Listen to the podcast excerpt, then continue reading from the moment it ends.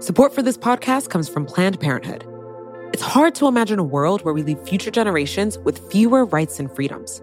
Since the Supreme Court's decision to overturn Roe v. Wade, politicians in nearly every state have introduced bills aimed at blocking people from getting the essential sexual and reproductive care they need, including abortion. Planned Parenthood believes everyone deserves access to care. And with supporters like you, they can reclaim our rights and protect and expand access to abortion care. Visit plannedparenthood.org/future to learn more and support their cause. A firm is a little communist government in the small c sense because all of the means of production are owned and managed by the government and they use centralized planning.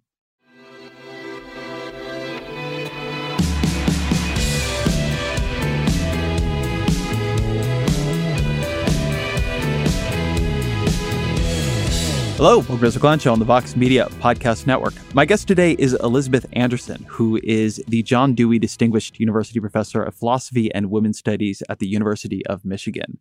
There are not a lot of philosophers who get a full profile in the New Yorker, but but Anderson is one of them. Her ideas on equality and equity and justice um, and democracy are really relevant to the moment. She also uh, published a book recently, which is a big part of the reason I want to talk to her, called "Private Government: How Employers Rule Our Lives and Why We Don't Talk About It." And this is a book based on a series of lectures, but it's about extending ideas of democracy and democratic equality to the workplace, which is a space in which we don't often think about them.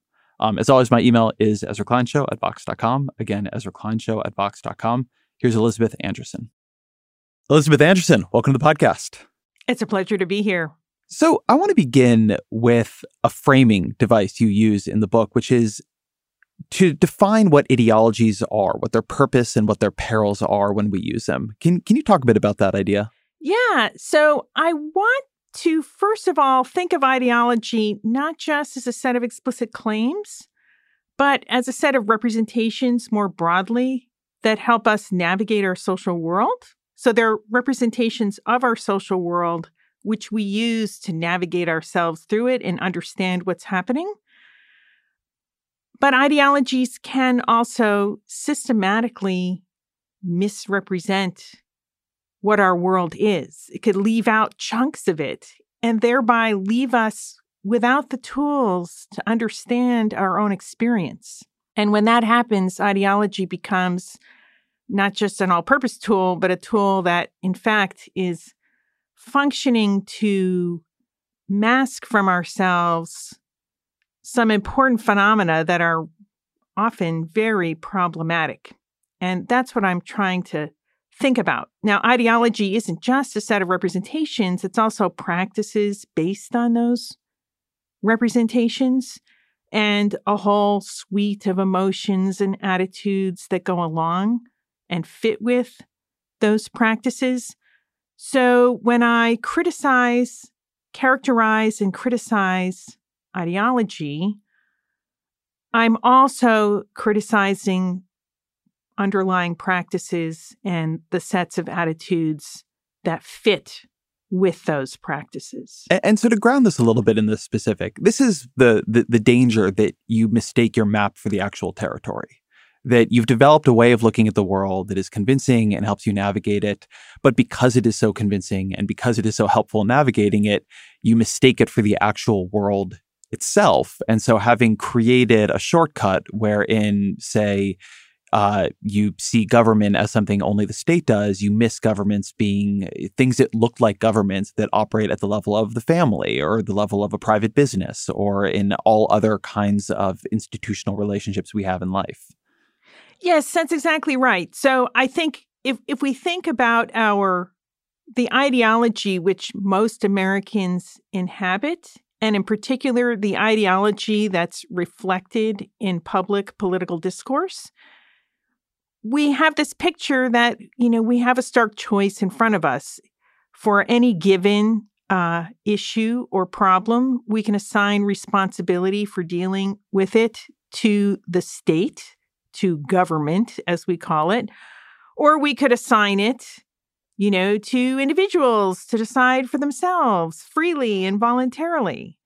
And I want to say this misses out on the fact that government is everywhere. Government, in the sense of structured authority, in which people operate within governmental organizations where they have to take orders, coordinate with other people under authority, and where they are subject to sanction if they don't follow what the authorities want. Once we see government in that broader context, then we can recognize it operating in all kinds of organizations that aren't run by the state. Centrally, we find government in the workplace. So instead of seeing the workplace as just a free market where individuals voluntarily get together and negotiate the terms of their cooperation freely, in a personally tailored way, we should view workers when they enter the firm as entering a structured system of government, a set of authority relations in which they're at the bottom and have to take orders, unless they're lucky enough to be a CEO or on the board of directors. So before we get into the the precise kinds of orders workers end up taking, I, I want to back up in your thought a bit because it's very helpful for me to read an earlier and, and very important article you wrote about the idea of democratic equality and the centrality of that as a concept versus other kinds of equality that we've traditionally discussed in, in politics. Can you talk a little bit about what democratic equality is and what makes it different than more traditional understandings or conceptions of equality? Yes. So traditionally, people have thought of equality in terms of equality of the amounts of goods that different individuals have access to. So that might be income and wealth, it could be opportunities. Sometimes egalitarians think more generally about equality of welfare or happiness or well being. And I want to get away from that and think of equality rather as a set of social relationships? What is it for us to meet as equals in the public square, as citizens, or perhaps even as workers? Equality for me is fundamentally a kind of social relation, which is the antithesis of social hierarchy, where one person has to be subordinate to another person or one group is stigmatized relative to another group that's exalted in status and in public representation, or someone lacks standing in the main institutions of society in the sense that their interests really don't count for anything in the deliberations of the people who are running those institutions. Rather, those institutions are oriented to serving the interests of a different group of people or different individuals. You, you make a really interesting point in that piece that the the luck egalitarians, the folks who are looking at equality in terms of what talents are we born with, what kinds of luck, what, what kind of luck do we have as we're traveling through life, end up focusing a lot on resource distribution because if you're going to try to redress any of that, the, the way you're going to redress it is in the material outcomes of, of what life tends to give you. And so people go all the way to saying, you know, if you're if you're ugly, you get a check depending on somebody else's vision of what of what beauty is. Or if you've had um, the bad luck to be temperamentally impulsive, maybe you you get some kind of redistribution later in life. And the your form of equality ends up focusing on the forms of oppressions that structures impose on people can, as opposed to simply leveling out resources. Can, can you talk a bit about the difference between focusing on externally opposed oppression as opposed to material outcome? Yeah, I think it's absolutely critical to understand this. Look, people suffer from accidents, bad luck, misfortune all the time. But to focus on that, I think, is to efface the reality of structural oppression, where it's not just a bolt of lightning coming out of the blue that might fell an individual, but the fact that societies are organized hierarchically with some groups on top and some subordinated, and the people in subordinate groups uh, suffer from innumerable socially designed disadvantages that can be uh, quite severe. So when I think egalitarians should be after is getting rid of oppression, getting rid of structural, systematic injustice. Now, there's also some interest in providing people with insurance against accidents of various sorts. And we have that in social insurance. I've written about social insurance. I think social insurance is one of the great inventions uh, uh, of the last couple of centuries. But social insurance, all by itself, whatever wonders it has, does not actually undo structural, group based injustice. Uh, and that I think really needs to be the focus of any egalitarian theorizing. We have to join up, we have to do our theorizing to assist egalitarian social movements to help them understand the challenges they're up against and strategies that might be useful for moving forward and overcoming injustice.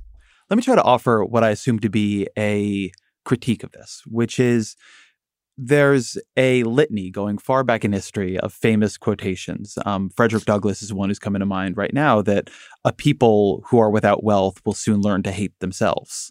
Um, and I'm paraphrasing him here, but but there's an idea that without a certain level of resource equality, material equality, no kind of democratic equality is possible. And so the, the the effort to cut these off from each other, to say that you can have uh, an, an equality of democratic participation absent something quite close to an equality of material plenty, or at least material division, is to mistake what are the actual drivers of how people are seen and how they are listened to in society. Oh, I look, I absolutely agree. I'm not when I stress the importance of equality of social relations, I'm not at all trying to say that material inequality doesn't make a difference. Obviously, it makes a huge difference. What I want to do is resituate distributive justice concerns in the context of an underlying broader concern for equality of social relations. So we can see, as you point out, quoting Douglass, that extreme material inequality can reproduce other forms of inequality over time. If you don't have material resources, it's really hard to get your voice heard. It's really hard to get to get justice in legal context. You can't afford a lawyer. it's hard to move around in the world without feeling stigmatized because one can't afford to launder one's clothes or to have decent clothes. All of these things make a huge difference to people's standing and status and recognition in the world. So, eh, material deprivation, extreme material inequality has a huge impact on social relations. There's another piece of the argument you make that I, just want to go into it really as a point of host privilege because it it so uh, aligns with something that that I rant about on the show all the time. But you look at the the lucky egalitarianisms, uh, the lucky egalitarians who are trying to redress all the ways in which people can be born and then travel through life unequally. And make the point that if you take it seriously, you end up very rapidly in some kind of dystopia the number of things that you're trying to redress becomes so broad that the judgments you need to make to redress them and the intrusions you need to redress them become uh, scary. And so I, I, lived in Washington D.C. for very for 15 years and covered politics there, and I now covered from California. But the most popular thing to be for in politics is equality of opportunity. You don't want to be for equality of outcome, but you want to be for equality of opportunity. And it always struck me that if you took that even remotely seriously, you ended up in a place that was, um, to, to, to, use my my colleague Dylan Matthews' argument, totalitarian. I mean, to try to redress parental inequalities and genetic inequalities and everything else that feeds into our opportunities goes so far beyond even what equality of outcomes demands that it becomes somewhere between comical and chilling. But but I wondered if you could talk a bit about this idea of what it means to take the inequalities of luck and uh, personal attribute seriously. Yes. So uh, let's just keep in mind that equality of opportunity itself, I think, is an ideal that has been expanded past its domain of application. So, particularly when we talk about equality of opportunity in the context of K through 12 education in particular, I think it goes completely off the rails. Equality of opportunity says that people with the same underlying talents should face equal opportunities for education and advancement, say equal opportunities, say to get into elite colleges or something like that. But really when you when you examine that more closely, you're assuming that number 1 we can identify underlying talents independently of how they've actually been developed by the K through 12 system. But even if we could do so, do we really want to be ruled by a genetic aristocracy? I don't think so. I, I just think that's just completely to misunderstand where equality of opportunity has an appropriate application, which is not as a global uh, uh, kind of aspiration, but in particular contexts like, you know, you are hiring somebody for a position and you want to make sure that you're not letting your prejudices or institutional barriers uh, prevent people of all different groups from getting effective access to those opportunities. I think we should see rather in terms of removing obstacles that some groups face in getting access to opportunity rather than thinking oh we have already in you know some idealized notion of where everyone should be slotted in to all of the positions in society. Uh, that's I, I do not have such an ideal notion of how everybody should be slotted in and i think if you actually tried to implement such a notion uh, we would be in big trouble there's something subtle there that I want to draw out because you you you draw this out in the article in a really interesting way, but that a lot of visions of justice implicitly have at their core a valuing system of people. So if you're looking at something like uh, trying to redress inequality of opportunity, and you started from the perspective that you just did, which is once you establish um, equal talents, or once you establish a way of weighting talents, then you want the people with the most talents, or possibly the most grit, the people who make the mo- the best decisions, to rise to the top. Um, and so that's a, a, a kind of classically meritocratic ideal but that it's a way then of saying some of these people are worth a lot more because they're less impulsive or they make better decisions or they use their talents better. Um, and that democratic equality has a different way of weighting people that is more uh, respectful of the idea that lots of people in society are playing different roles and all of them are valuable. Can you talk about that that idea of weighting and and how it plays into the the the collision between different approaches to equality and justice? Yeah. So if, if we think about meritocracy, usually what people have in mind is that you can rank order people in, in terms of talent or ability in some sort, and then you're going to pick off the people at the top. Uh, but in fact, if we look at what we need organizations to be doing for us, they need to be serving the full diversity of people in society. The role of firms, of educational institutions is is to serve everybody in their full diversity. What would it take to actually effectively do that given that different people occupy different parts of the social order, that there's rampant inequality and injustice all over the place? Is it even possible to design an institution that's capable of serving everyone when it doesn't encompass the full diversity of people in that society?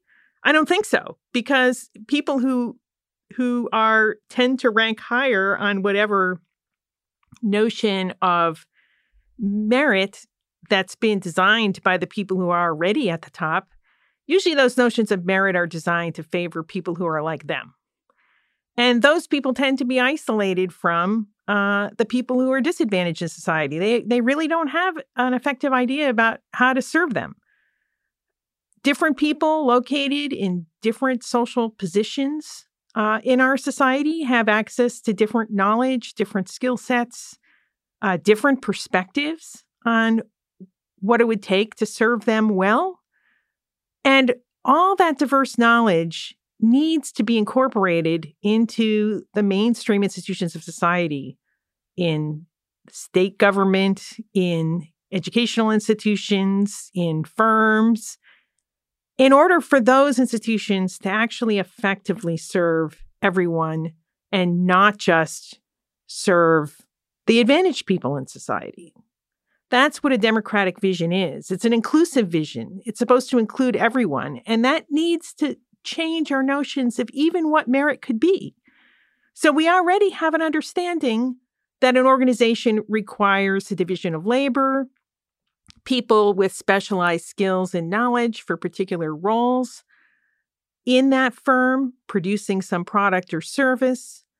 But we should also think that the skill sets needed are more diverse than that. You need people who are able to engage effectively and understand the needs of different consumers, clients, patients, or what have you. And that requires certain kinds of social knowledge that some people have better access to than others with respect to different populations, often because they come from those populations. That's also a dimension of merit. Bringing in a more diverse uh, set of employees in an organization helps that organization serve everybody in society rather than people who are just like them. So, can I draw out this idea of diversity? Because I think when people hear diversity now, they think almost exclusively in terms of racial and maybe gender and, and, and sexual diversity. But as I understand your argument, you're actually saying something broader. To, to, to maybe ground it in an example, I'm an unusually non impulsive person uh, I like absorb things and sit there and think about them and like plan an action. And I'm very, very good at disciplining my own reactions to things. And people I know and people I love are act and are able to process their own emotions much faster and, and move much quicker. And you could say that my long term planning uh, is you you can make a value judgment that well it's better to be a long-term planner because then you make a more careful decision and in some cases i think i've been rewarded by places i've worked for for that capacity but you wouldn't only want me and copies of me around. You need people who move faster. You need people who process things differently. And so part of the idea here is that the the kind of like the glittering diversity of humanity like all the different ways we respond to threat and to challenge and to new ideas and to new people and travel and all the other things you need a mix of it.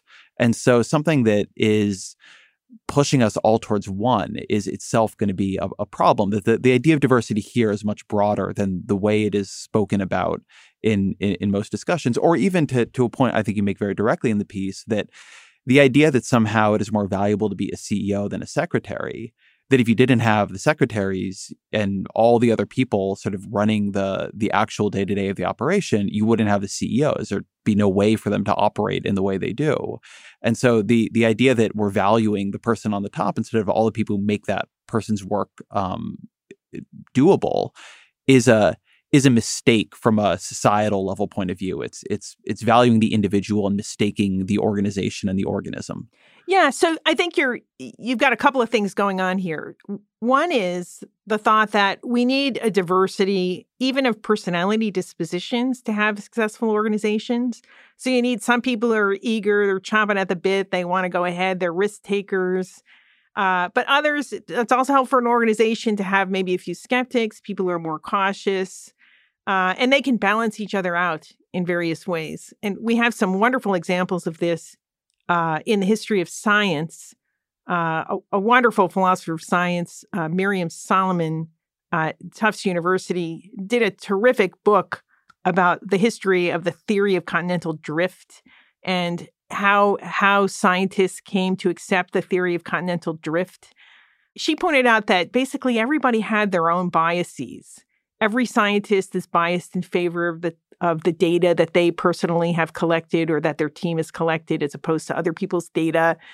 Uh, the people on the continents uh, working on continents thought it was really continental geology that mattered, and the people working on the oceans thought no, the real important data is at the bottom of the oceans. And all these really interesting, quirky biases, which are completely understandable, ended up if you have a functional organization, as she showed, the geologists were basically functional, the bad parts of the biases kind of rub out. And what you get is a really successful progress of human knowledge when people of different dispositions, some going out on a limb in this in this very risky theory, others saying, well, but we need more evidence, right? And, and different people holding each other to account through peer review and in conferences and so forth ended up producing a better product than, say, if you just took only the scientists who scored like at the top of some exam. That's not actually very relevant because there are all these other things that aren't measured by the exam, other diversities that uh, of personality and disposition and intellectual perspective that are needed to create a, you know successful science. And you can you can run that diversity argument across the board. The second point you were making which i think is also really important is that diversity works when people with these different perspectives and dispositions and so forth are working together bouncing ideas off each other trying to solve problems together. So it's not each person working in isolation, but rather it's the product of our engaging and sometimes in critical and conflictual ways that produces better outcomes from an organizational point of view and a social point of view. Yeah, I think that's all. I, I think that's all right. Um, let me try a theory of your work out on you because I'd be curious if, if you think this is insightful or, or, or wrong.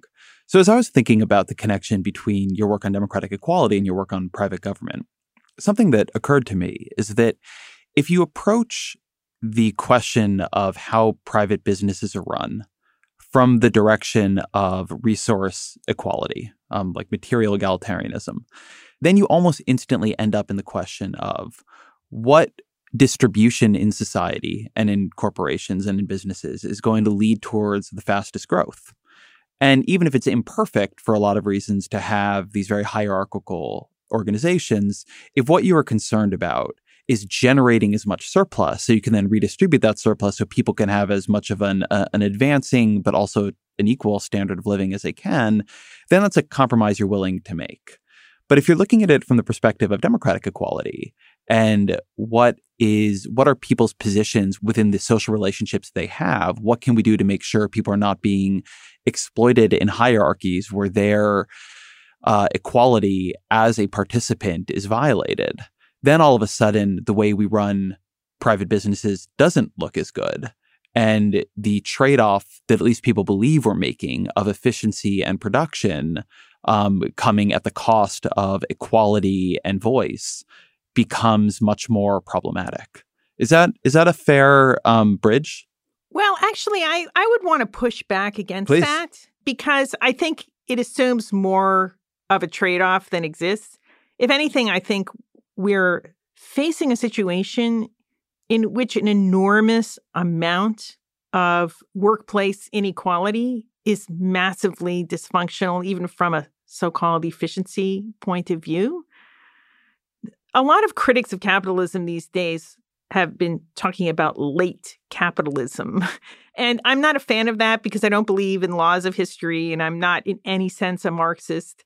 But nevertheless, they're, they're, they've captured something which I think is worth thinking about, which is that we are encountering a set of pathological uh, profit maximizing business strategies that actually, from an efficiency point of view, from the point of view of actually adding value to the economy, are massively dysfunctional. They're actually subtracting value or maybe just extracting value from the economy. And uh, we really have to pay attention when these things happen. We have a lot of private equity schemes, for instance, where uh, people take a public corporation private, they borrow 90% of the funds to do so. Uh, uh, and then they just start draining the assets of the firm. And if they can pocket 20% of the out- assets by awarding themselves fantastic management fees, they don't really care if the rest of it goes down because they've made 100% profit on their 10% investment.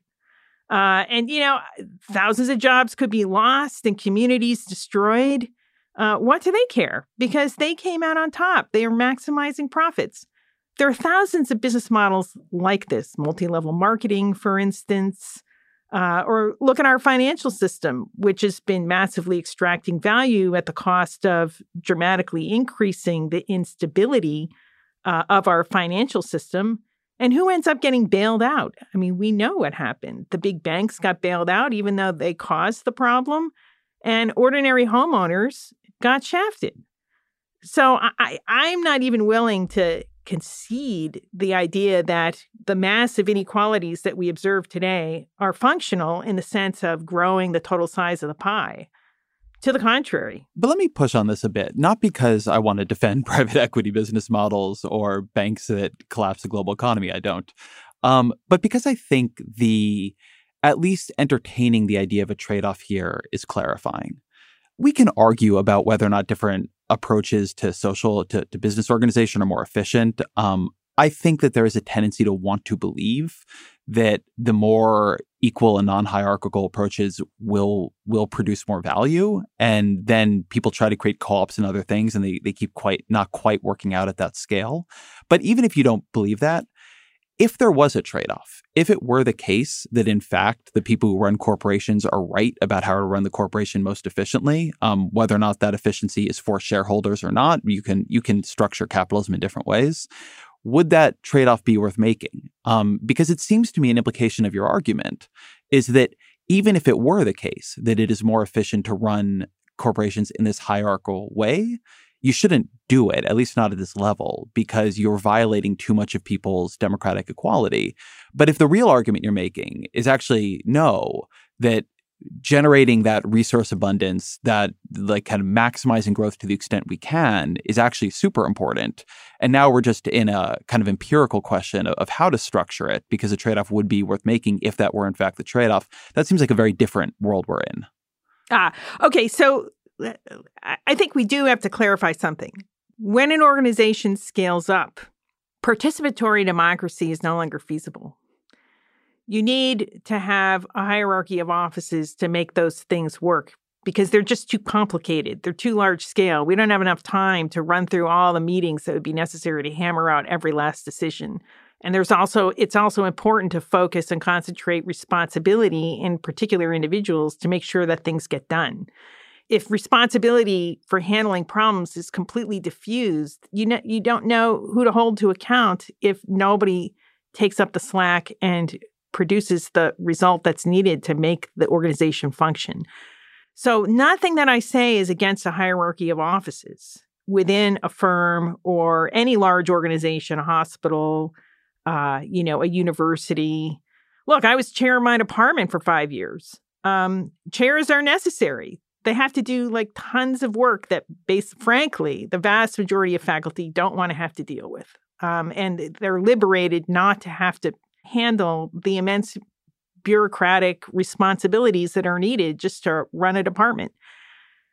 So nothing that i say is against a hierarchy of offices. The question is within a firm what kind of accountability is there of people higher up to those whom they govern?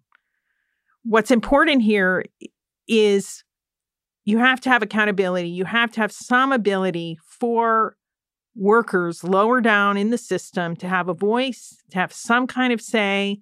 It doesn't necessarily mean absolute strict equality. If you look at workers' cooperatives, like the, the most famous example is the Mondragon system of cooperatives in Spain, it's not like they don't have a hierarchy of offices. Of course they do, but you also have participation at the same time. In effect, what you get is something closer to representative democracy rather than pure participatory democracy like you have in a New England town meeting where the citizens vote collectively on every line item in the town's budget. You don't have that anymore, but you still have representation in a workers' cooperative at scale so that workers have a way to have some voice in how they're being governed. All right, we, we need to take a very quick break, but I'll be back with my guest, Elizabeth Anderson, after this. Support for this podcast comes from Planned Parenthood. Your body is your own. That's why Planned Parenthood is committed to ensuring that everyone has the information and resources they need to make their own decisions about their bodies, including abortion care. Today, lawmakers who oppose abortion are challenging Planned Parenthood Affordable, high quality basic health care for more than 2 million people is at stake. Planned Parenthood believes that health care is a basic human right. That's why they fight every day to push for common sense policies that protect our right to control our own bodies. They also work tirelessly to oppose the onslaught of new policies aimed at interfering with personal decisions best left to patients and their doctors. They won't give up and they won't back down. You can join Planned Parenthood in the fight to help make sure that the next generation can decide their own futures. The organization needs your support now more than ever. With supporters like you, they can reclaim our rights and protect and expand access to abortion care. Visit plannedparenthood.org/future to learn more and support their cause. So as we as we begin to talk about some of these different models, let, let's clarify the model that we are currently in. You you you make the argument that most companies function as if you're thinking about it in terms of governments as a communist dictatorship. Talk through why that's the right metaphor. Yeah. Okay. So first of all, I just want to point out that's just a little tease to the libertarians. I'm all, I'm all for teasing the libertarians. Yeah. yeah. Um, so it's communist in the small c sense, not in the capital C sense of the Communist Party, obviously. But a firm is a little communist government in the small c sense because all of the means of production are owned and managed by the government and they use centralized planning, right? The business strategy is determined in the C suite. That's centralized planning. They they could even have a five year plan of how they're going to expand their market in, in some area or develop some new product. We prefer to call those plans great leaps forward. Yeah. so plan, you know, centralized planning is a thing. It's also a dictatorship because in most American firms, uh, workers don't have a voice. They don't have a right to fire their bosses. They don't even ha- really have a right to speak up in any serious way. In fact, most of them learn to keep quiet and not ask hard questions because they could get in trouble by uh, uh, by doubting the wisdom of uh, the the top decision makers. So one thing in that metaphor is that you've taken the consumer out of the relationship. And I think that the the reply you would get from some libertarians, if they weren't just thinking about the the worker manager relationship, is that no, these aren't dictatorships, and no, they're not centralized planning because the thing happening, the actual operative relationship is between the firm and the market, and the market as the aggregator of consumer choices. And so, if these centralized planners are just sitting there um, making mistakes and making terrible decisions and running the company badly, it is a market that will punish them and eventually drive them out of business. And so, the real people who have a representative voice in this are not the workers, that's true, but it is the the society as a whole as um, as directed through market and consumer decision making. Well, if only. I mean, now in our high tech world where we only have a few platforms to to to work with, it's not clear how much consumer autonomy we have. What about all these people on Facebook who found their privacy uh, expectations repeatedly violated by Facebook? That's Facebook's basic business strategy is you keep on secretly changing the terms unilaterally, messing with people's information and recklessly. Uh, and maybe there's a little pushback, and so you step back a little bit uh, when consumers rise up, but then then you push forward again. But let me let me give the counter on this, just and not because I fully believe it, but because I want to hear you respond to it. So, in um, de- democratic forms of government, oftentimes the public will make decisions that uh, enlightened thinkers or people who like to see themselves as enlightened thinkers don't like, that they, they wish they wouldn't want to, say, build a wall on the southern border, putting aside whether or not that's popular, it isn't, but you could imagine it being so. And that Facebook is maybe a good example of the same thing, that there are a lot of people who focus on these privacy violations quite a bit. And what we would like to see happen is a mass defection of Facebook, is people to say, this company does not take our privacy seriously enough. We are going to leave it and it will collapse. But in fact, like a government that finds that people want things that some in the um, commentariat wish they wouldn't want. What Facebook has realized is people don't care about their privacy that much. They like Facebook. They like keeping up with people on it. They, you know, like kind of being addicted to the news feed. And so they come back and the the actual signal being here, the truthful signal is that people prefer having this apparently free service where they keep these social connections to having something that they pay for, but their privacy is protected more stringently. And it's really just people like you and me sitting here complaining about it who are the ones um, asking for an undemocratic or unrepresentative outcome. Um, we're just mad that people won't do the thing we want them to do and and and rise up and demand something different. See, I, I think that underestimates the force of network effects. If you want to link up with your friends, they have all the platforms. It's not just that, they've got Instagram, they've got WhatsApp.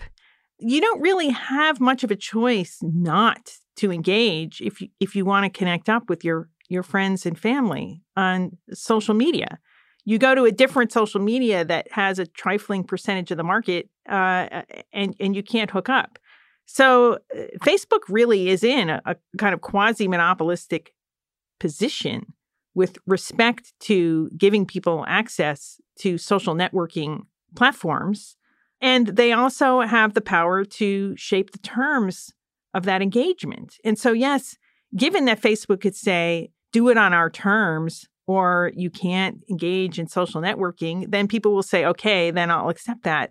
But why should we consumers accept uh, Facebook's dictation of terms to us? Suppose, for instance, Facebook were required to give everyone a set of options of how their information would be used and with whom. Suppose you could switch off to whom your information would be shared with, you know, say you could say, I don't want these advertisers to get access to my inf- information, or I don't want, say, propaganda outfits to be channeling news uh, to me. Suppose you could switch those things off. Then consumers could freely tailor their social media preferences to their own interests rather than having to take the package deal that Facebook offers as a condition for getting access to services at all. Then we'll see what people really care about with respect to the use of their information. The reality now is that they don't really have any fine grained ability to affect how their information is going to be used. To draw something out there, uh, back in the day before she was a U.S. Senator, when Elizabeth Warren was still a, an academic and to some degree a regulator working on financial issues, she used to make an argument that I always found extremely compelling, which is that complexity is a way monopolies express themselves and it's a way that firms gain monopolistic like or at least um, non-competitive advantages and distort markets. And so she was doing this in the financial market space where she had an idea that i always thought was an excellent idea to force what she called plain vanilla financial products that were written in a very clear way, had a very limited amount of um, like paper they could actually be on. So you had to write something that was clear enough in its terms to fit that way. Were very tightly regulated so that people could actually understand what they were buying into. That a huge amount of the ways these relationships operate, and, and to your point, become out of balance, is that the companies are able to operate at such a level of complexity. Yes, like click accept and also click this box assuring us that you have read our 37 pages of terms and limitations. Look, we would all spend our entire lives reading the the you know the the conditions for use of the platforms because they're so complicated you can't even figure them out. I've got a PhD and I can't figure it out. And and nor would you want to. I mean, like it'd be a crazy way to spend your day. I'm a little bit furious at this way at this new um, emergent equilibrium driven by I think primarily European regulations. Now you go to every website and there's a little pop-up saying, "Hey, just so you know, we put in cookies to improve your experience and follow you around everywhere on the internet so we can advertise to you things that you already bought 6 days ago." and it's like, "Please like click here to read more about all of our tracking technology. Uh, and it's like what they've given people is this illusion of making a choice. But people don't, I mean, you're not looking into the guts of these cookies and figuring out what they actually do. And it's like a crazy, it is a crazy way that we pretend people by entering into a contract have entered into a contract equally and with symmetrical knowledge on both sides, which I think circles us back to, to some of your underlying ideas here, which is that the amount of weight being put on people freely entering into a contract, be that a contract between a consumer and a company they're um, purchasing from, or a worker and, uh, and, and an employer, the contracts can't bear it. That it, the fact that you entered into a contract doesn't mean you entered into it freely or fairly, or with enough or even power that you to get out of it. understand what Right. you've what you've agreed to. So speak a little bit to that because this is the core libertarian, or actually just I think the core. I shouldn't put this on libertarians. A core objection to your theory, which is, listen, work workplaces have this power because people chose to work there and entered into a contract giving them that power, and you'd actually be taking their freedom away by not letting them do that. Yeah, I, think that's just an illusion. And it's not just because people don't even know what they're signing on to.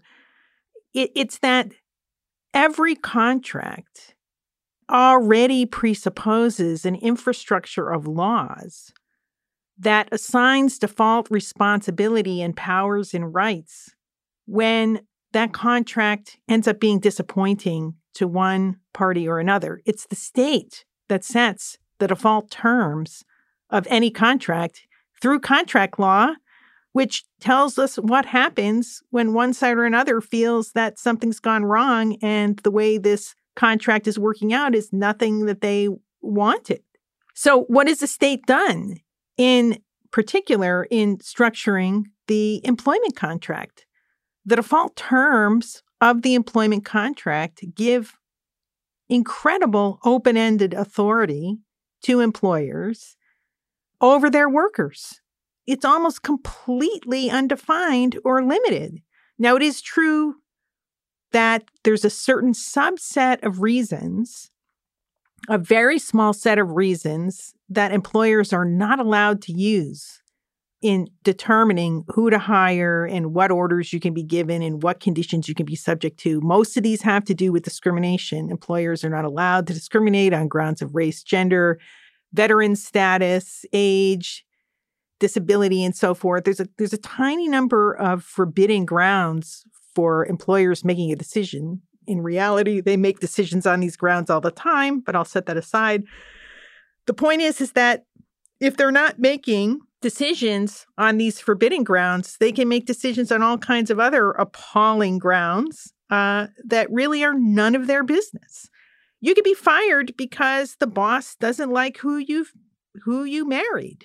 In about half the states, you could be fired because you gave a political contribution to somebody the boss doesn't like. Um, or because you refuse to participate in some political rally that the boss tells you you should show up for. This is appalling. Why should we lose our civil and political rights just because we're in an employment relationship? But there but in most states there's no law protecting people's freedom of political speech when they're off duty from arbitrary employer interference. Let me try to take. Let me try to offer the the the counters on this. Yeah. Um, so one, it is completely true, as you say, that in most states you can be fired for who you marry. Um, many states you can be fired for your sexuality. You can be fired for your political speech. But the truth of the matter is, right now, in most states, you're not being fired for who you marry. You're not being fired for your political speech, although maybe we should come back to that one. Um, that if there was, in fact, a rash of employers misusing this power, that the state probably would step in because people would be furious about it. But in fact, they don't. And instead, what this power is often used for is protecting other workers. So you can get fired for your political speech um, because you went and made a bunch of racist comments on Facebook and you work in a workplace that does not want um, people making a bunch of racist comments because that makes the other people there feel unsafe or feel um, discriminated against. Uh, people are not being fired for for who they marry, but the sort of the, the, the broad that there are limits here because the state could step in because the market and publicity could create problems. And so in, in theory, these are scary examples, but in practice, they're just not how things are, are going. You know, I think you should probably talk to LGBT people to find out their experiences at work. Uh, I think you might get a, a different report because it's not just about being hired and fired, but also lacking promotion or getting harassed at work. I, I think things are a lot worse on the ground uh, in the experience of, granted, a minority of workers, um, but still, they're already vulnerable to discrimination outside of work as well. Uh, and they, they face it at work. But but I, I want to be clear. So first, I'm a I believe we should have much tighter non-discrimination laws and actually much tighter regulation around all this. I'm taking a bit of this position to to push you on it. But but the point I'm trying to make, the the, the argument that I think you hear is that part of that power is actually used the other way. Um, part of that power that um, workplaces have is also to create a safe workplace environment is also to create uh, a situation where things are being regulated positively as opposed to just negatively. And that if you took that away, maybe that would be uh, a problem. I mean, the political speech, I think, is in some ways the most uh, useful example here. The Jamie Damore situation at Google comes up a lot. So here you have this guy writing on the internal Google message board this um, piece about how there probably just aren't that many female engineers because women biologically don't like to do computer science or are not as good at computer science or not as good at computer science on the extremes. And now there's like a big conflict over whether or not he should have been let go of that. And I think the a lot of folks on the left who probably hear what you're saying and think this is great also feel Jamie Damore should have been fired. And there's a tension there. Well, you should really read a great column by uh, Jonathan Zunger I think is his name, on Medium, uh, where he discussed that very case. And he's he's actually a tech guy, so he knows computer engineering from the inside. And he basically said that this guy didn't even understand the requirements of being a, a, a serious tech guy. It isn't about writing code. It, it's about managing people, which requires actually understanding human relationships and bringing out the best in workers. And when you go, trashing uh, whole classes of coworkers on the basis of gender stereotypes where you don't even understand what you're talking about because you're looking at averages when all these tech places are taking uh, very highly trained people at, at the tails of the distribution of talent. The argument doesn't even make sense. It just is an attack on coworkers that is ungrounded in any empirical reality, it's just venting spleen. So, yeah, this person actually manifested incompetence at his job. And for that reason, should be fired. So that's my question because I'm not a fan of Jamie Damore, and I've read the piece you're talking about. I, I've i am I'm, I'm trying to offer the objections to this, not associate myself with all of them. But within the the construct you're creating here, it seems to me that maybe you'd want stronger speech protections for workers, and that what he did would be under a stronger speech protection. Um, and is that something people are comfortable with? Like that seems like the hard case to me. Yeah, I, I agree that that that well, I, I think in his case it's actually fairly easy because he's communicating with his fellow workers. Suppose somebody keeps their prejudiced views out of the workplace and is just discussing them off duty. I, I think in that case, there actually is a, a, much stronger case to be made if they're not actually bringing their baggage with them in work and one can't detect any expressions of prejudice while they're at work.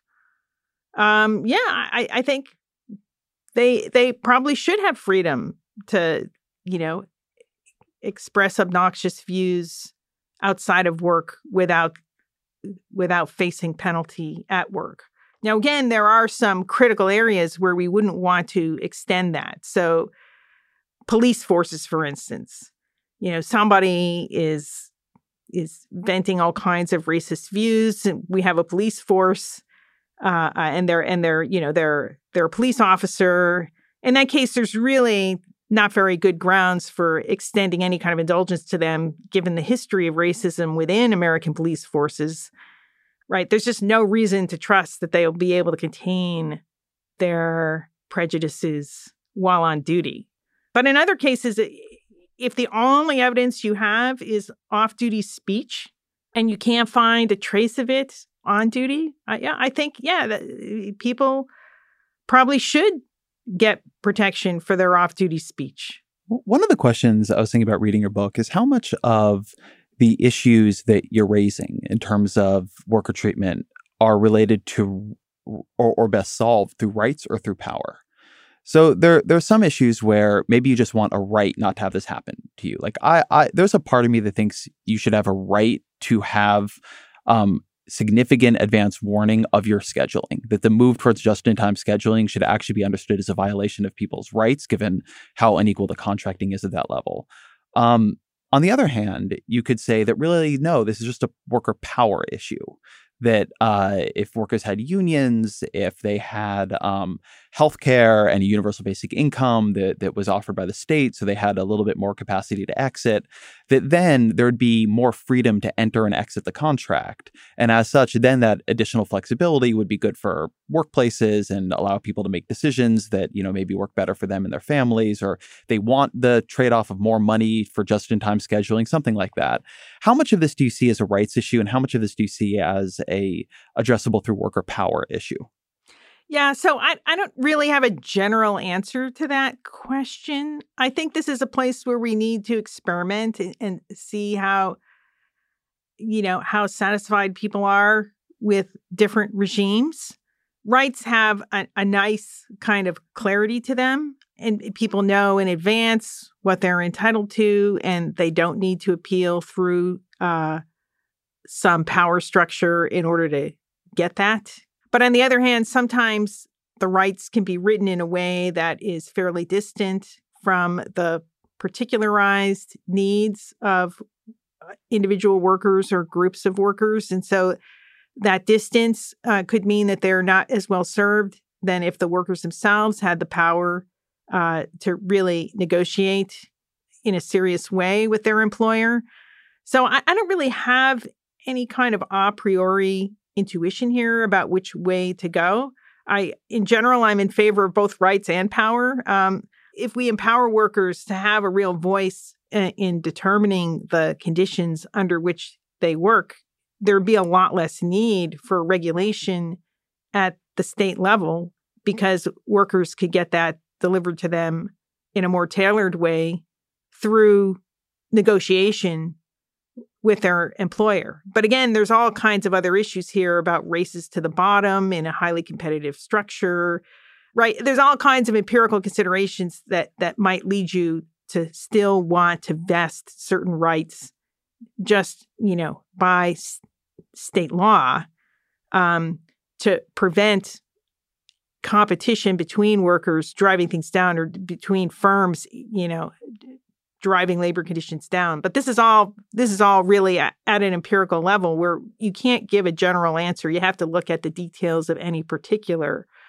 interests that workers have and how that's working out given the structure of markets and the nature of competition and so forth. How should we think about the legitimacy of uh, employer power inside versus outside of the workplace? So, something that has struck me in this conversation and, and, and reading the book is that a lot of the examples that you give that are the most appalling are things where the worker, I'm sorry, the employer has power to regulate your behavior outside of the workplace. Things you say, people you marry, your sexuality, right? Something you did on the weekend. Like that, I think that strikes people as beyond what should properly be the, the the workplace's power. On the other hand, something that will sometimes come up is just the direct manager employee relationship. They can fire you for performing poorly in their eyes, or they can fire you just because they don't need you anymore, or they can change what you do on the job very rapidly. And is there a, a difference in your mind between how we should think about those governance like qualities that are conducted on and off the grounds of the company itself? Yeah. So we do have a system in which workers rightly need a sphere of their private life, their off duty life, which isn't subject to regulation. Uh, and that interest in just having a private life insulated from employer power, I think maybe is better suited to direct state regulation um, because you could just say, look, you just got a right not to be discriminated against for your off duty behavior.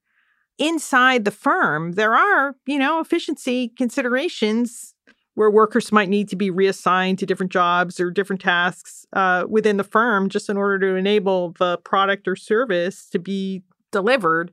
And, and so that's why employers, you know, have a lot of discretion. Uh, the difficulty here is that discretion is often accompanied by all kinds of abuses of power, a classic one being sexual harassment uh, and other forms of harassment, racial harassment, and so forth. There's just enormous amounts of abuse uh, that many workers experience at work or subjection to very dangerous conditions, like those miners in West Virginia who were ordered into a mine that they knew were unsafe and didn't want to go And, you know, then there's an accident, and what was it? 29 of them died. Uh, you know, the case I'm talking about? Yes, it is horrifying. Workers need a right to say, no, this is dangerous. We're, we're not going in there until the, the mine is made safe. So it's not just about illegal things like sexual harassment, but even things that I suppose under our current under-regulated regime are formally legal, like you know ordering workers into unsafe conditions. Workers workers need a say in that. And how do you think about the difference between the right to say no and the right to to leave the job, right? I mean, I think the the the answer you'd normally get in this part is, yeah, they had the the right to say no. Um, they could they could um quit. And now I think this is a hard example because obviously this is the one where it went the absolute worst. But how do you, my, my question is more, how do you distinguish between when a worker, like, I could imagine saying there should be a right to say no when safety is a concern. But then who decides when safety is a concern and how is that decision litigated um, is a is a tricky thing to imagine. You see, this is where I think this is where you need worker power because it's not just the worker saying no workers saying, look, this is what the mine needs. This is the equipment it needs yeah. or the arrangements it needs to be safe. And this is what we want installed. It's the power to shape the conditions of work in a positive way and not just to say, no, I- am not going to do this. This is somewhere where, to, to actually bring up another Elizabeth Warren idea, uh, co-determination seems like a wise approach to me. Having uh, mandated worker representation on boards of directors seems pretty smart um, and works well in other countries. So we know it's not some kind of huge drag on on on competitiveness. I know you bring it up in your book. I'd be I'd be curious to hear you talk a little bit about it uh, as an idea and what you think it can and can't address. Yes, exactly. So co-determination uh, was pioneered by Germany, and it's been extended to other countries like France. And it, it works at a couple of levels. So uh, one level is just the shop floor. Workers work jointly with representatives of capital interests in managing the shop floor. So workers are participating in management in determining the, the, the conditions of work and even how to do the job, what tasks to assign, what kinds of machinery, what pace uh, that machinery is run at, and so forth. Safety conditions, so there's all kinds of control that workers have, not exclusive control because they have to negotiate jointly with uh, employer representatives who work together to govern the shop floor. That gives workers an enormous amount of uh, of standing in how they're treated in the actual experience of day-to-day laboring. They also get seats on the board of directors of a large firm. Uh, and there, although they hold a minority of seats, if there's any kind of dissent um, among the representatives of the shareholders, uh, they can often win votes, uh, win decisions uh, if if the capital interests are divided over some plan, and that has to do with things like: Are you going to uh, set up a supplier in a, a foreign country? And, and strategic questions about how the firm is is managed. So those are uh, you know a couple different levels of co-determination that workers have not because they had to run an election for union representatives but it's just built into the structure of corporate governance that workers get a voice. So I'm I'm a fan of that idea because it gives workers access to a voice without actually having to own the firm sometimes you know workers cooperatives workers have a voice because in their capacity as owners of the firm but it can be hard for workers to amass the capital to exercise shareholders rights to any significant degree. Under co-determination they don't need that. They don't need ownership of shares in order to have a voice. So i'm a fan of warren's proposal. One defect of it is that empirically uh, if we look at how co-determination works in europe it's always in conjunction with labor unions. So it's unclear how well co determination will work when you also don't have a strong labor union movement where most workers are represented. And let's keep in mind that even though actual membership in labor unions can be quite low in many European countries, so for instance, in France, the rates of unionization in the private sector are not that different from the United States. But it doesn't matter that much because you have sectoral bargaining. So even if only 6% of workers are formally members of the union, they still negotiate at, at the level of the whole industry. And so many people who aren't formally members still get represented in a collective bargaining agreement to which their employers are subject. So labor unions just have enormous power in Europe. It's very unclear empirically how co-determination would work if workers aren't already organized into labor unions. So even though co-determination is legally distinct from labor unions, it does seem that in Europe unions are helping workers sort of organize uh, their sense of their own interests and bargaining on other terms which are not part of co-determination for instance just bargaining over wages um, and it's unclear how co-determination how well co-determination would work if you don't also have most workers represented uh, in a collective bargaining agreement. And to just draw out why that might be um, these are like co-determination requires on the one hand having a broad sense of what the workers at the firm need and want. So somehow there needs to be representation of the workers among the workers on the the board. And then secondarily to be able to operate effectively on a board you just like require a lot of complex informational resources so that you're being able to do the analyses and you know like come up with counter proposals and if you're working all day that's hard to do. And so um, yeah unions are sort of countervailing power where they give workers some of the resources that um, are enjoyed by the executives and, and, and the other board members who have like teams of people like helping right. create their strategic bargaining positions well i see unions especially important in just amassing enormous um, information resources that can be available to workers where if they're just you know a bunch of workers who get co-determination they they they don't necessarily have the background of experience to wield the powers effectively and unions can really shore that up because they have so much experience at, at other workplaces. This seems to me to be a place where the the adding in the metaphor of government is really helpful because uh, the reason I've been trying to draw this distinction between rights and power is that there's one version of this where you imagine that workplaces, and this is correct, uh, are subject to abuse. And I think a lot of your examples are forms of abuse or forms of sexual harassment, being sent into a mine that is unsafe, being fired for your sexuality. And you could imagine solving that through the government passing more rights or more robust um, non discrimination laws, you know, or investigatory laws and, and, and so on. But if you want within the day to day of the organization for people to have voice, then you need to think about it like a, a, government. And you're not necessarily taking away the the power of the workplace to exert control over workers, just like the government exerts control over a lot of us. There are a lot of laws that I can break, and when I leave here, I need to put on a seatbelt in my car and so on. But that there's a there's an understood need for representation within that that if you that I think has just kind of evaporated um, due to the absence of of thinking about these within a metaphor that like we are used to applying representation to. And it seems to me that one reason this can happen is that in firms where workers have a lot more power, where they can go to other firms very easily, where their skills are very in demand.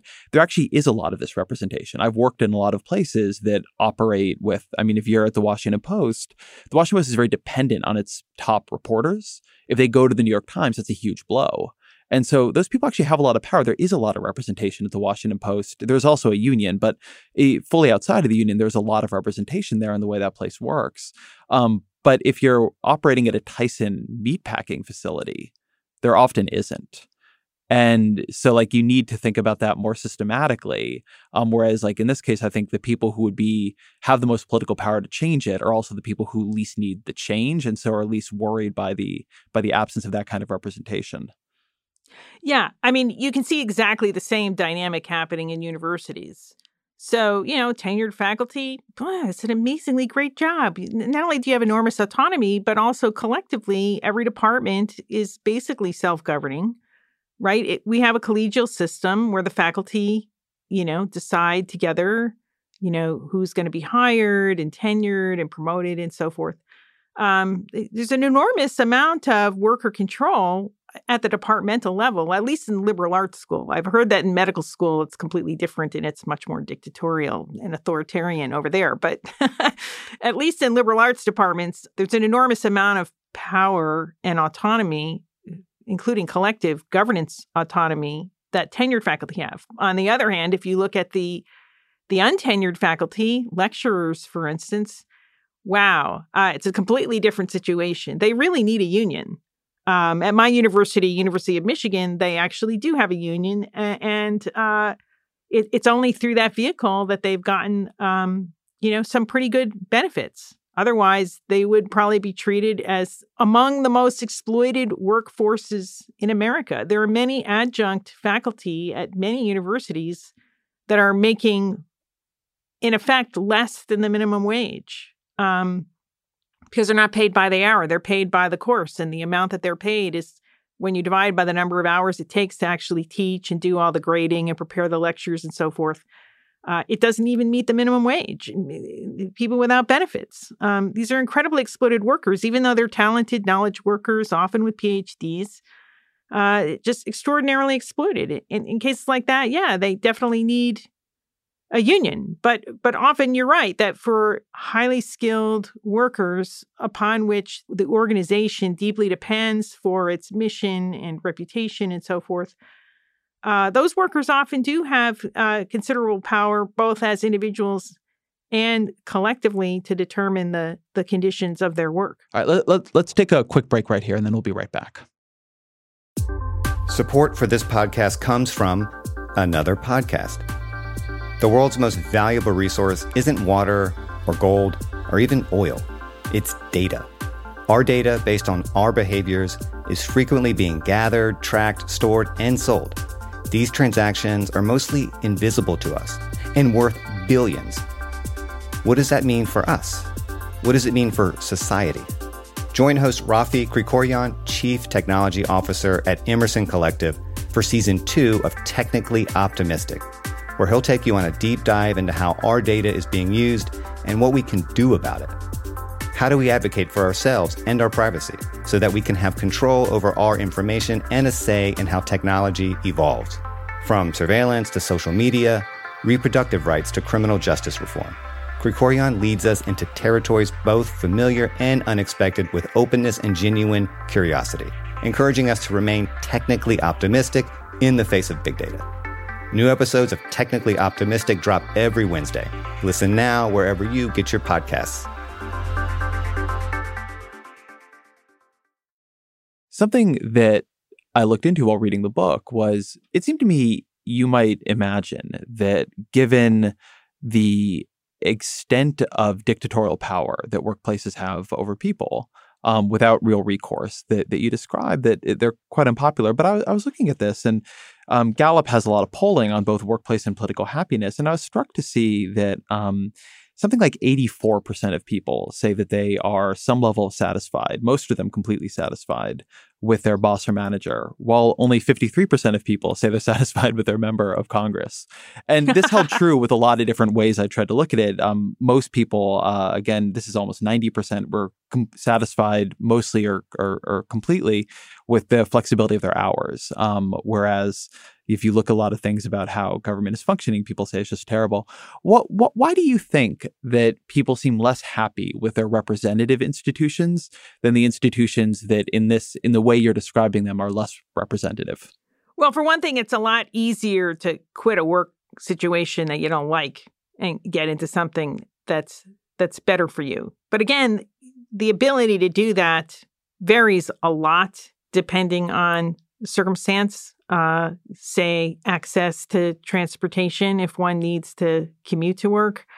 Um, so there's wide variation among individuals in their ability to exit any particular employment situation. But you know, the problem is, is that it's a lot harder if you want to move out of state if you're not happy with the state you live in, and of course, it's even harder at the national level. When you scale up, exit becomes harder, and for that reason, you need even more voice and right now we have, I think we're we're in a political situation where we're bumping up against the inherent defects of our constitution. So if we're looking at national politics in particular, where you know the polling shows that Congress is less popular than the Ebola virus, uh, why is that? But to be uh, fair, think of how much the Ebola virus got done last year. Yeah, exactly. Well, that's. I mean, we do have a lot of gridlock. It's actually quite shocking, and and and the reason for this is, I think, some defects that are built into our Constitution. There are way too many veto points, and in our highly polarized political context, parties have come to recognize that it's easier to block uh, the majority to win elections rather than to get something done. And so we're seeing massive gridlock and unresponsive politics. There are other reasons for this that have to do with, you know, the the overwhelming influence of wealth on politics. But I, I do think that that our Constitution needs fundamental structural reform. And I think the biggest defect of the Constitution by far is that it's almost impossible to amend. That's where you get more more veto points than anywhere else. So we're we're stuck in a very dysfunctional system, which actually isn't designed really to uh, solve problems for people.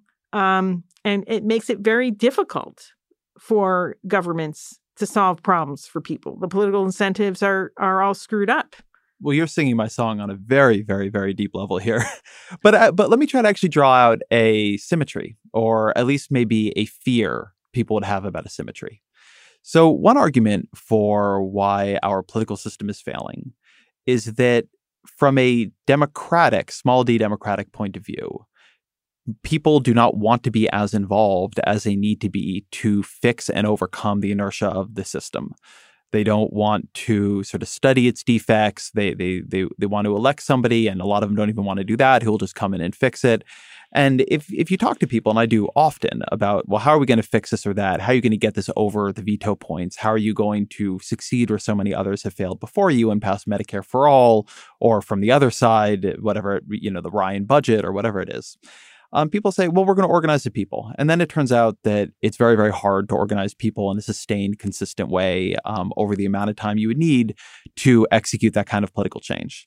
And this is a problem for for theorists of democracy that the system would work a lot better if more people wanted to be more involved on a on a deeper level. But you could say the same thing about workplaces. I mean, a very common criticism of unions, particularly as time goes on, is that a lot of workers don't want to be that involved in the union. The union becomes captured by a smaller number of workers or by the union's own bureaucracy, that it ends up being a, a, thing that advocates on behalf of the people who need it, but is not really representing the people who are more productive.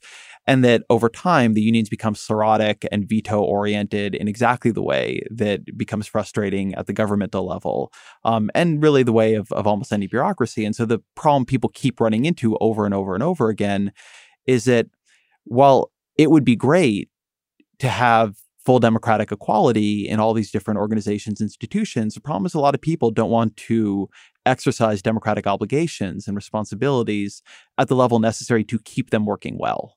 Yeah, so there are costs to participation, but I do think we we have to separate a few strands in this. So I, I agree with you that you've correctly identified a problem with our current labor union structure and uh, but I also want to point out that co-determination actually can help to remedy some of that. So insofar as what we're concerned about is actual conditions on the shop floor, the day-to-day experience of workers, just actively involving them day to day in collaborating with them to think through how to run things better both from the perspective of the worker's experience but also in terms of you know delivering better products and services workers can get a lot of fulfillment uh, from actually being given some autonomy and say in in how they're going to work to make to incorporate that as part of their responsibilities on the job. Um, it's part of their job. And to be given that kind of respect and autonomy is a plus. It doesn't have to be seen as a cost because it's not diverting them from what they otherwise would prefer to be doing. I mean, they're there to be working, and here we've just redefined uh, their job description to include some, say, in management. Uh, if we look at how co-determination works in Europe, workers are actually pretty happy about that system. And one of the things it does is gives them management experience and more of an ability to actually uh, move up and have a, a, genuine job ladder than exists in the United States, where basically the job ladder barely exists anymore in many firms. So if we if we go then now to the context of state and national politics, there we do have a serious problem because the time that people are expected to spend in politics is time they feel is taken away from spending time with family and friends, recreation, especially if they're drained from work. Uh, maybe they'd rather go out and you know have a beer with their friends than go around knocking door to door or canvassing for some political candidate. But there's another way in which we could think about organizing citizens uh, for democratic action. So there's a political philosopher, Alex Guerrero at uh, Rutgers, who has proposed this idea called lottocracy. And this, of course, is massively experimental, um, but I think it has some level of interest to it. Uh, and I think we should experiment with it. His idea is say you have a particular problem. Mostly this would work at local government say, you know, we got to fix the roads. It's a big problem in Michigan. We have the worst roads in in any of the 50 states. Instead of handing this decision over to the legislatures, you could pay a randomly selected bunch of citizens to kind of work out a solution by discussing the issues and bringing in experts. We already have seen remarkable success with this kind of citizens' participation. Now, you do have to pay them. That's the thing. But it, it's not obvious to me. You know, we've got gridlock now in in Lansing, Michigan, over repairing the roads and how to pay for it. Maybe that is a decision you could turf out to citizens who desperately want roads to be fixed. And, you know, you give them access to experts, you pay them so they take time off from work and they're doing this for their work instead.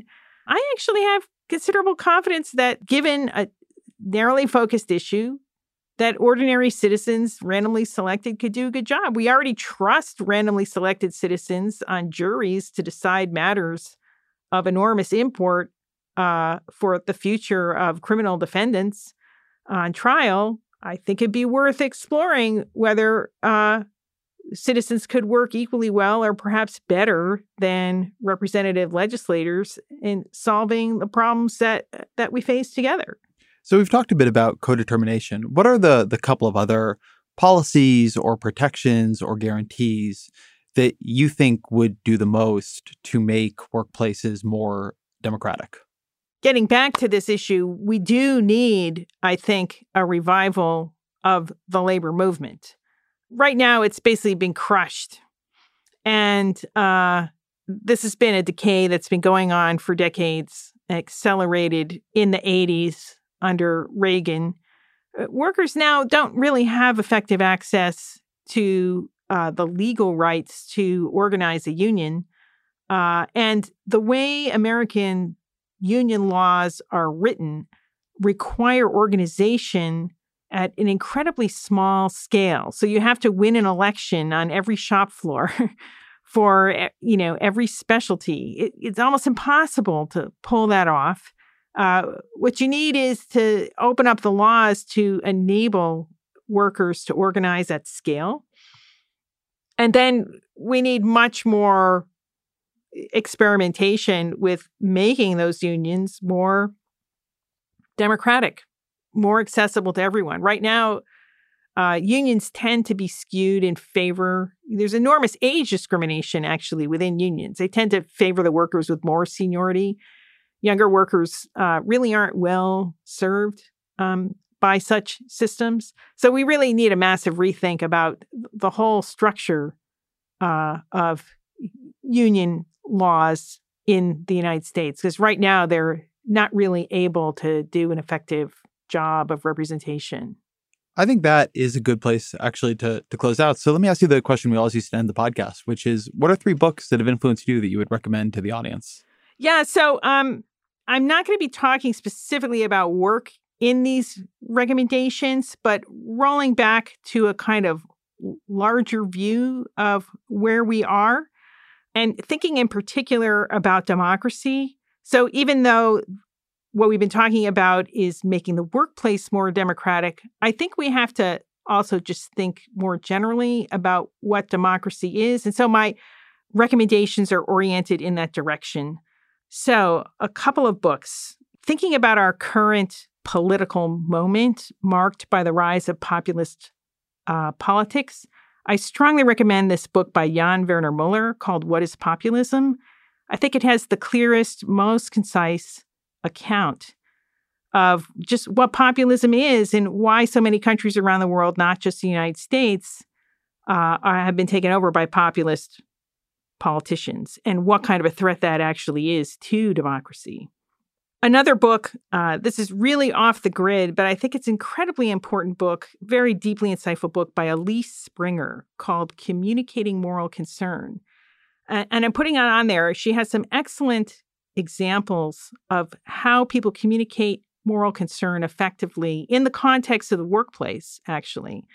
But in a way, more generally, we can see her philosophical work as trying to illuminate something that's essential, a skill and set of techniques that's essential for democracy. What are we doing in democracy? We're we are communicating our concerns with each other for the purpose of coming to terms with problems and figuring out solutions to those problems. And Springer, I think, gives us really nice access to that at a level of moral philosophy. Uh, and and finally, I'd like to recommend a wonderful book uh, by Charles Mills called "The Racial Contract." Um, Mills is revising the political philosophy of social contract theory, doing it for the very non-ideal context in which we currently operate uh, and in particular with a focus on racial inequality and how racial inequality can persist over time by means of a kind of social contract that he sees operating among white people uh, to keep themselves on top. Mills's work is is I think very provocative and insightful, and uh, it interacts in interesting ways with Jan Werner Muller's work on populism. Elizabeth Anderson, thank you very much. You're welcome. It's a pleasure. So that's the show. I also wanted to return to something we were talking about right at the beginning about ideologies. Uh, I've been thinking a lot recently about this idea of being many modeled, of being able to say, of being able to look at something and sort of take on and take off the lenses of different ideologies and different models. And there's this very poisonous discourse where ideologies are always in conflict each other. Is is this one right or is that one? Even in this great piece that Anderson wrote, it's about pitting the idea of luck egalitarianism against the idea of democratic equality, where I probably side more with Anderson on that. But the idea that one is wrong and one is right, it's more like one is maybe 40% right and the other is maybe 70% right, or you can put your values in, in different places there. But I think it's it's always worth trying to to cultivate the ability in yourself to look at things with many models all at once because no one model is going to map out the whole territory. And the fact that another one fails doesn't mean it doesn't succeed sometimes, right? And so being able to hold on to a lot of models that are maybe 20% helpful because they fill in the things that your best models miss. Um, I think that's a real, real value. It's certainly the project of the show more than anything else is, um, is to try to expose me and you and all of us to a lot of different models, which are going to be useful in, in, in, in, different levels and at different times. Um, thank you to Topher Ruth for engineering. Thank you to Jeffrey Geld for producing, to Roge Karma for researching. The Ezra Klein Show is a Vox Media podcast production.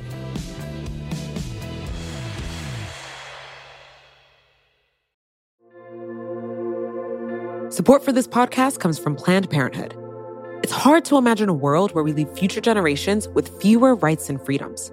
Since the Supreme Court's decision to overturn Roe v. Wade, politicians in nearly every state have introduced bills aimed at blocking people from getting the essential sexual and reproductive care they need, including abortion. Planned Parenthood believes everyone deserves access to care. And with supporters like you, they can reclaim our rights and protect and expand access to abortion care. Visit PlannedParenthood.org/future to learn more and support their cause.